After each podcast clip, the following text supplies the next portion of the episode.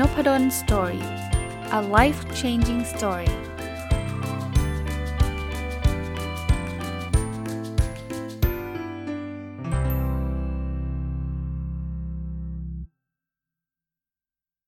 สวัสดีครับ ยินดีต้อนรับเข้าสู่นพดล Story Podcast นะครับ แล้วก็วันพุธนะครับ ยินดีต้อนรับเข้าสู่รายการ OKR Weekly เนาะก็เป็นรายการที่จะมี 2 ตอนนะครับ2 ตอนหมายถึงว่าในในทุกวันพุธเนี่ย อันแรกก็คือการ มา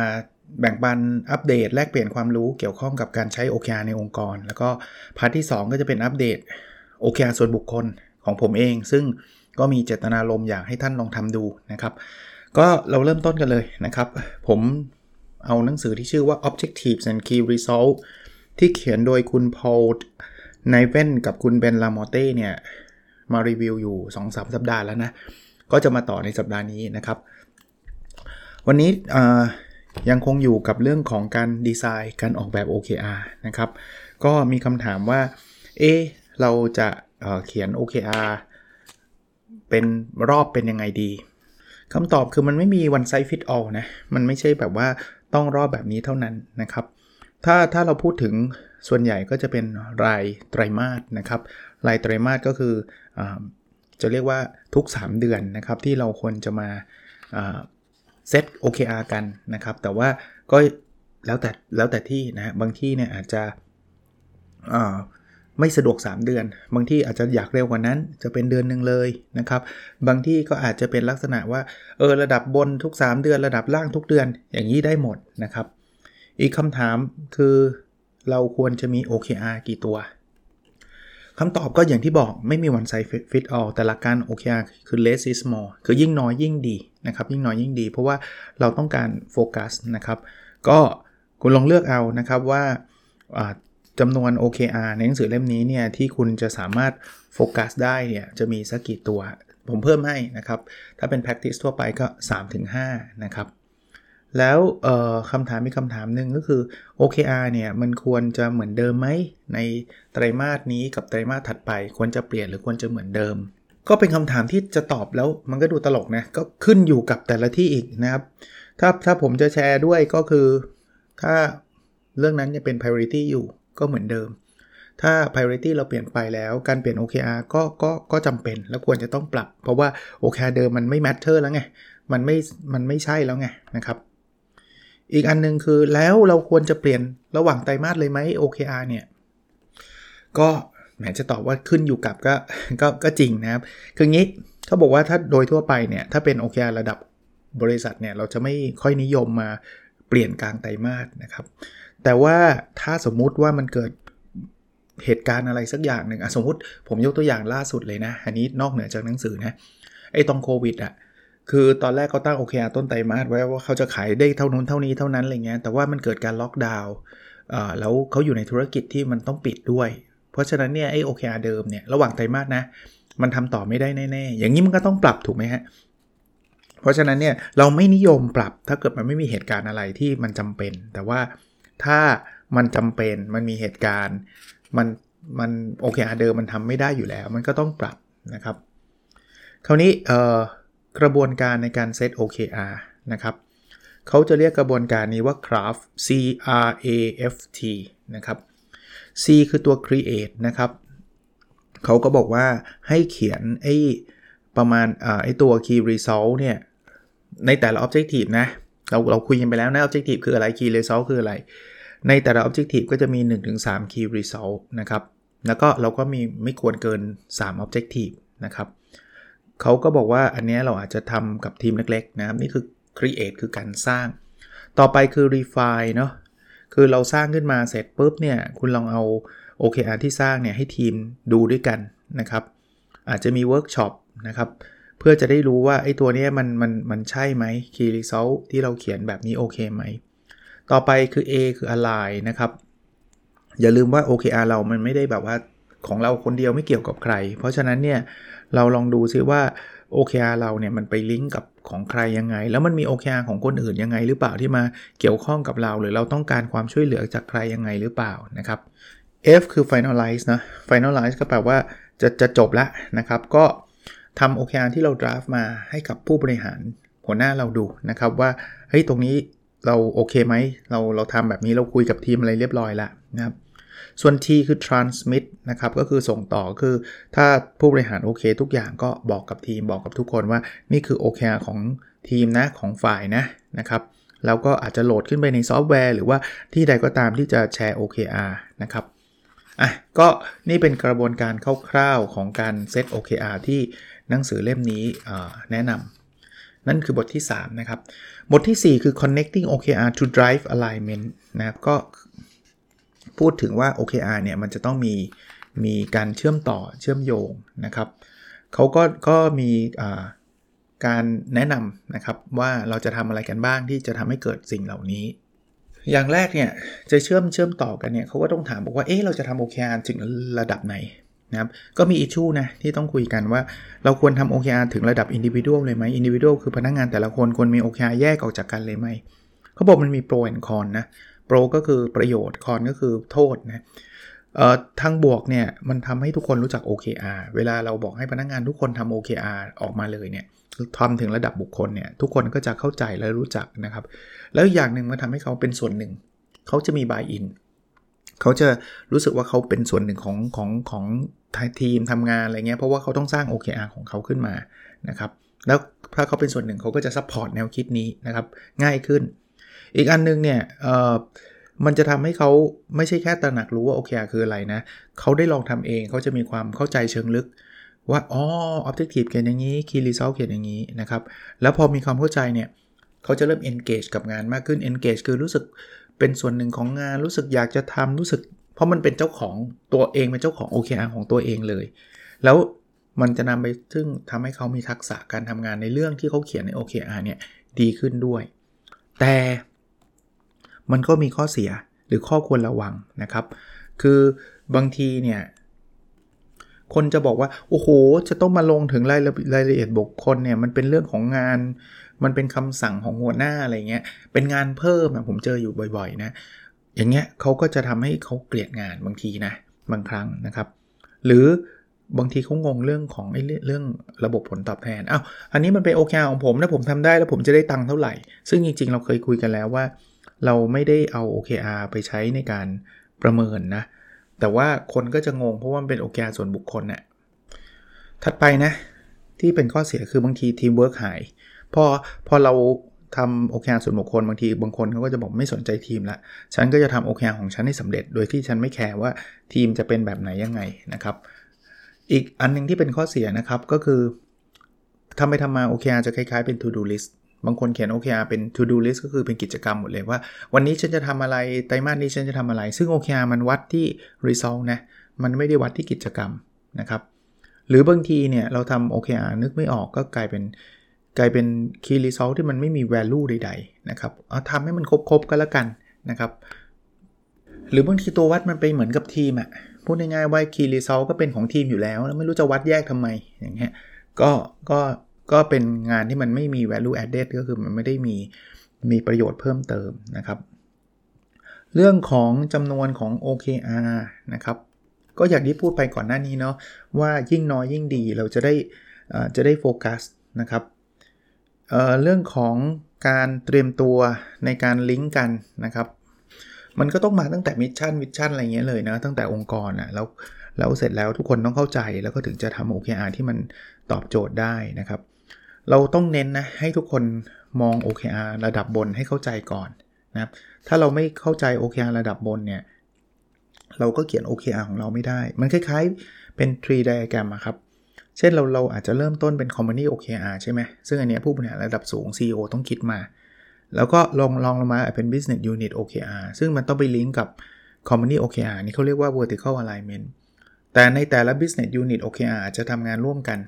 อาจจะลิงก์กันอันนี้เขาเรียกว่า horizontal alignment ก็คือ alignment แนวนอนนะครับ พอ business link กับ company OKR แล้ว business unit OKR ลิงก์กับ company OKR แล้วเนี่ย ก็อาจจะเป็นทีม OKR ที่ต้องลิงก์กับ business unit OKR แล้วลงมาถึง individual OKR ถ้าต้องการนะครับ ที่ต้องลิงก์กับทีม OKR นะแต่ว่าเขาต้องมีมีสิทธิ์ในการคิด OKR เขาเองนะครับ ไม่ใช่จะเรียกว่าถูกสั่งลงมาจากข้างบนให้ทำอนุนันนี้ไม่ใช่นะครับ คราวนี้ถ้าเกิดเป็นองค์กรใหญ่ ๆ ทํำยังไงนะครับ เพราะว่ามันมันถ้ามันมี 5 คน 10 คนเนี่ยมันก็ไม่ยากนักนะครับเขาก็บอกอย่างแรกเนี่ยเขาคนที่เป็นผู้บริหารดับสูงเนี่ยจะต้องมาบริฟให้ให้เห็นว่า OKR มันสำคัญยังไง เรากำลังจะทำอะไรกันอยู่นะครับแล้วก็อาจจะมีการอัปเดต ว่าให้คุณมั่นใจว่า OKR มันคืออะไรเขียนกันยังไงแบบไหน เสร็จแล้วผู้บริหารเขียนก่อนนะครับโชว์ corporate OKR หรือ OKR ของ ของผู้บริหารขององค์กรขึ้นมาก่อนนะครับ แล้วก็เปิดโอกาสให้แต่ละ business unit เขียน OKR ของตัวเองพอเขียนเสร็จเอามาโชว์นะครับ แล้วก็ลองลองลงมาระดับลองลงมาเรื่อยๆ ก็เขียนขึ้นไป แล้วก็ทุกทุกคนก็มีโอกาสนำเสนอตัว OKR แล้วก็อาจจะตอบคำถามหรืออะไรต่างๆ รวมทั้งมี session ในการแชร์ไอเดีย นะครับ ถ้ามันจำเป็นต้องมีการ redraft redraft ก็คือเขียนใหม่ก็ก็เปิดโอกาสให้เขียน แล้วก็เอามานำเสนอไฟแนลอีกทีหนึ่งนะเรื่อง alignment ผมได้ได้เรียนไปแล้วนะครับว่า alignment คือความเชื่อมโยงมันมีทั้งแนวตั้งก็คือ ระหว่างหัวหน้ากับลูกน้อง กับแนวนอนเนี่ยคือระหว่างลูกน้องด้วยกันเอง ก็คือแต่ละทีมงาน สมมุติว่าเมื่อกี้ corporate OKR กับ business unit OKR business unit OKR เนี่ยดราฟมาแล้วก็ต้องไปคุย แล้วก็ลิงก์กับ corporate OKR ให้ได้นะครับ แต่ในระหว่างแนวนอน อันนี้คือแนวตั้งนะ ระหว่าง business unit ไปถึง company OKR เนี่ย ระหว่างแนวนอนคือแต่ละ business unit OKR เนี่ยก็ต้องคุยกัน ถ้ามันลิงก์กันได้ก็ดี ถ้าลิงก์กันไม่ได้ก็อย่างน้อยๆต้องไม่ขัดแย้งกันนะครับ อันนี้ก็จะจะจะได้มีความเข้าใจตรงกันนะครับ เพราะว่าไอ้เรื่องของการ connect กันการความเชื่อมโยงพวกนี้มันมัน ส่งผลจริง ๆ นะครับว่าไม่งั้นน่ะมันต่างคนต่างทำมันก็จะเละไปหมดนะครับ จะเละไปหมดนะอะบทนี้คงคงประมาณนี้คงประมาณนี้นะเอ่ออ๋อยังยังอีกนิดนึงนะครับอะจบ มาถึงบทที่ 5 นะ managing with OKR เอาละเราดีไซน์เรามี OKR เสร็จเรียบร้อยแล้วเนี่ย เราจะเอามาทำอะไรต่อนะครับเขาก็พูดถึงเรื่องของ cycle เนาะ ในหนังสือแนะนำบอก Monday meeting mid quarter check in แล้วก็ quarterly review นะครับ Monday meeting ก็คืออาจจะมาคุยกันทุกสัปดาห์ ก็มีเรื่องราวที่อาจจะใช้เวลาไม่เกิน 1 1 ชั่วโมงนะครับ เริ่มต้นนะก็อาจจะพูดถึงเรื่องของโลจิสติกต่างๆนะครับ ว่าตอนนี้เราจะนัดกันกี่โมงยังไงแบบไหน แล้วเสร็จแล้วเราก็จะมีติ้งมันต้องมีอิชชูใช่ไหม priority ในการมีติ้งเรื่องนี้คืออะไร นะครับ status นะตอนนี้ทำอะไรกันไปถึงไหนแล้วอย่างไรนะครับพูดถึง engagement ต่างๆ ในมิ팅นี้นะครับว่ามันช่วยกันคิดช่วยกันทำยังไง แล้วก็พูดถึง big picture นะอันนี้ก็จะเป็นเรื่องของ weekly meeting นะครับหรือ Monday meeting อาจจะไม่ต้อง Monday จริงๆก็ได้นะ mid quarter check in นะครับ mid mid mid quarter คือกลางไตรมาสเขาก็แนะนำบอกว่าควรจะมีการ เช็คกันสักนิดหนึ่งว่าทุกคนทำ OKR มัน on track หรือไม่ on track หรือมันมีปัญหาอะไรยังไงอะไรเงี้ยนะครับ ตอนนี้ถ้าทำเป็น scoring มา คุณทำไปได้แล้วกี่เปอร์เซ็นต์นะครับไปถึงไหนแล้ว เจออุปสรรคอะไรบ้างนะครับ สุดท้ายตอนที่เป็นปลายไตรมาสก็จะเป็น quarterly review นะครับ ก็มันเป็นโอเคมันเป็น learning goal ครับว่าสุดท้ายเนี่ยคุณทำได้ดีไม่ดียังไง ก็มานั่งมานั่งคุยกัน นะครับว่าเป็นยังไง ซึ่งเราก็ควรจะมีการนัดกันล่วงหน้านะนะครับว่าเราจะคุยกันตอนไหนยังไงเรื่องราวให้ feedback กันยังไงนะครับแต่ละคนมี expectation หรือว่ามีความคาดหวังว่าจะทำยังไง แล้วก็ถามคำถามที่ชวนชวนพูดชวนคุยอะ่ะนะ เขาบอกบางทีก็ใช้หลักการทั่วๆไปที่เราเคยเรียนอย่าง 5Y นะ 5Y ก็คือถามว่าทำไม 5 ครั้งนะ ถ้ามีอะไรผิดพลาดก็เรียนรู้จากความผิดพลาดนะครับ ผู้บริหารจะพูดก่อนก็ได้ แล้วก็เปิดโอกาสให้ลูกน้องพูดนะครับเขาก็บอกว่าพอสิ้นไตรมาสก็อย่าลืมอัปเดต OKR กัน หรือว่าจะตั้ง OKR ในไตรมาสถัดไป มี issue เรื่องของซอฟต์แวร์เนาะเขาก็บอกว่าก็ใช้ก็ได้นะ แต่ว่าลองลองลองเช็คคำลองตอบคำถามอันนี้ดูนะ ว่า จะมีคนใช้พวกซอฟต์แวร์ OKR เยอะมากน้อยแค่ไหนนะครับเเขาเราจะใช้ซอฟต์แวร์สำหรับ Executive หรือทีมด้วยหรือ Individual ด้วยนะครับ พนักงานแต่ละคนด้วยนะครับไอ้ตัวสกอร์จะให้ยังไงนะครับ มันเป็นการเช็คเรื่องของอัปเดต progress หรือยังไงนะครับ หรือ คุณอยากให้ซอฟต์แวร์ทำพวก gamification มามีแต้มมีอะไรเงี้ยแจกของรางวัลอะไรงี้แบบนี้ด้วยไหมนะครับ แล้วก็เออคุณอยากให้คนใช้ซอฟต์แวร์ทุกสัปดาห์ไหมอะไรพวกเนี้ยนั้นลองลองลองพิจารณาดู ส่วนตัวผมถามว่าไอ้ซอฟต์แวร์จำเป็นหรือเปล่า ถ้ามันมันมันตอบโจทย์เรานะ เราต้องทดลองดู demo ดูก็ได้ มันก็เป็นสิ่งเป็นส่วนที่ดี แต่ถ้ามันไม่ตอบโจทย์ จริง ๆ แล้วมันก็แค่ Google Doc Google Spreadsheet ก็ก็ได้เช่นเดียวกัน นะครับ อันนี้ก็จะเป็นลักษณะของ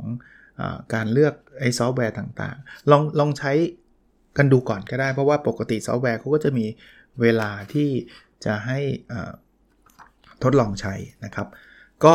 วันนี้สำหรับ part ของความรู้เกี่ยวกับ OKR จากการอัปเดตหนังสือรีวิวหนังสือหรือว่าเรื่องอื่นๆเนี่ยก็ขอไว้ตรงนี้ก่อน แต่คราวนี้มันมี part อีก part หนึ่งที่ผมเคยเล่าให้ฟังนะครับ ว่าผมก็ทำ OKR ส่วนบุคคลนะนะครับ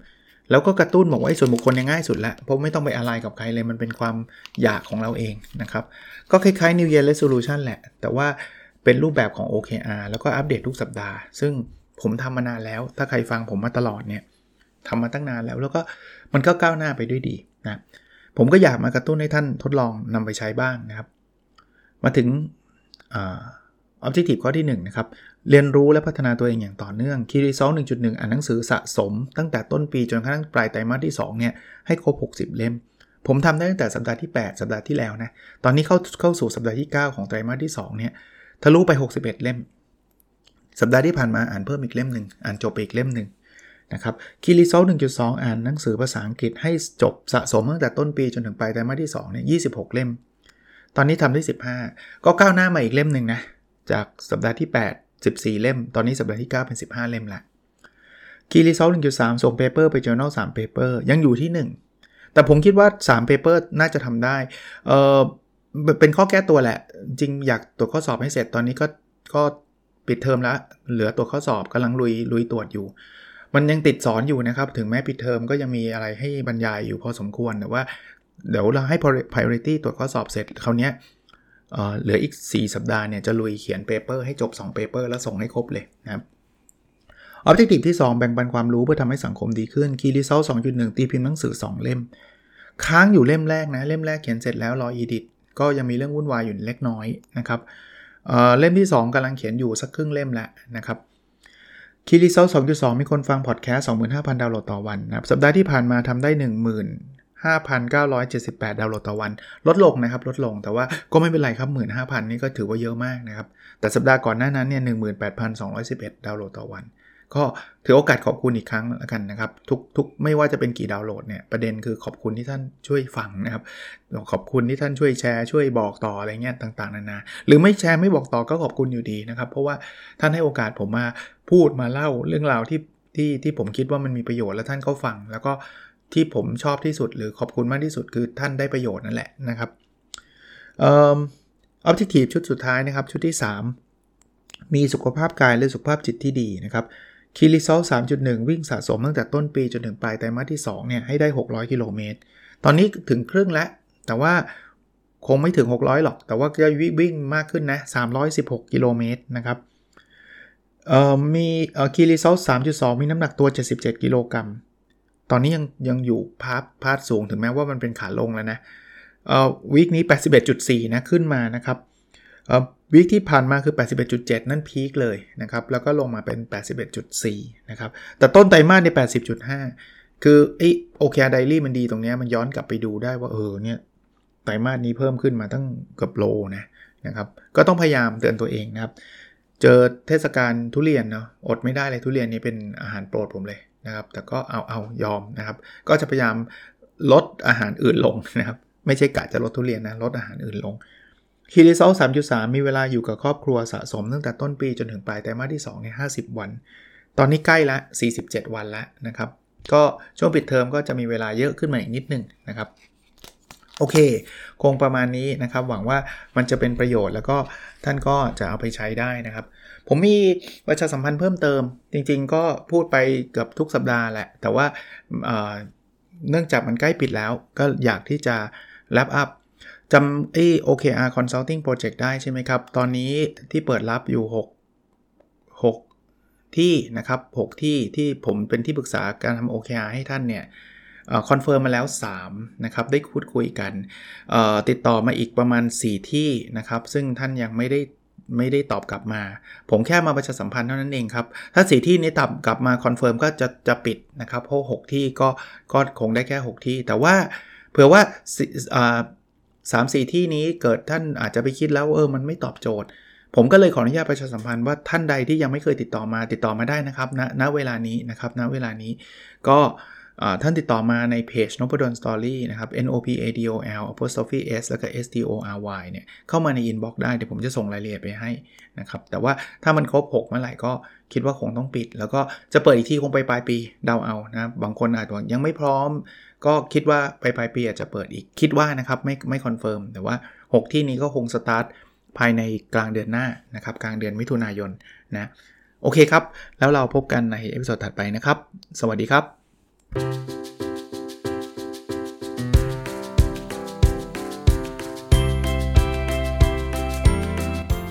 o p a d o n Story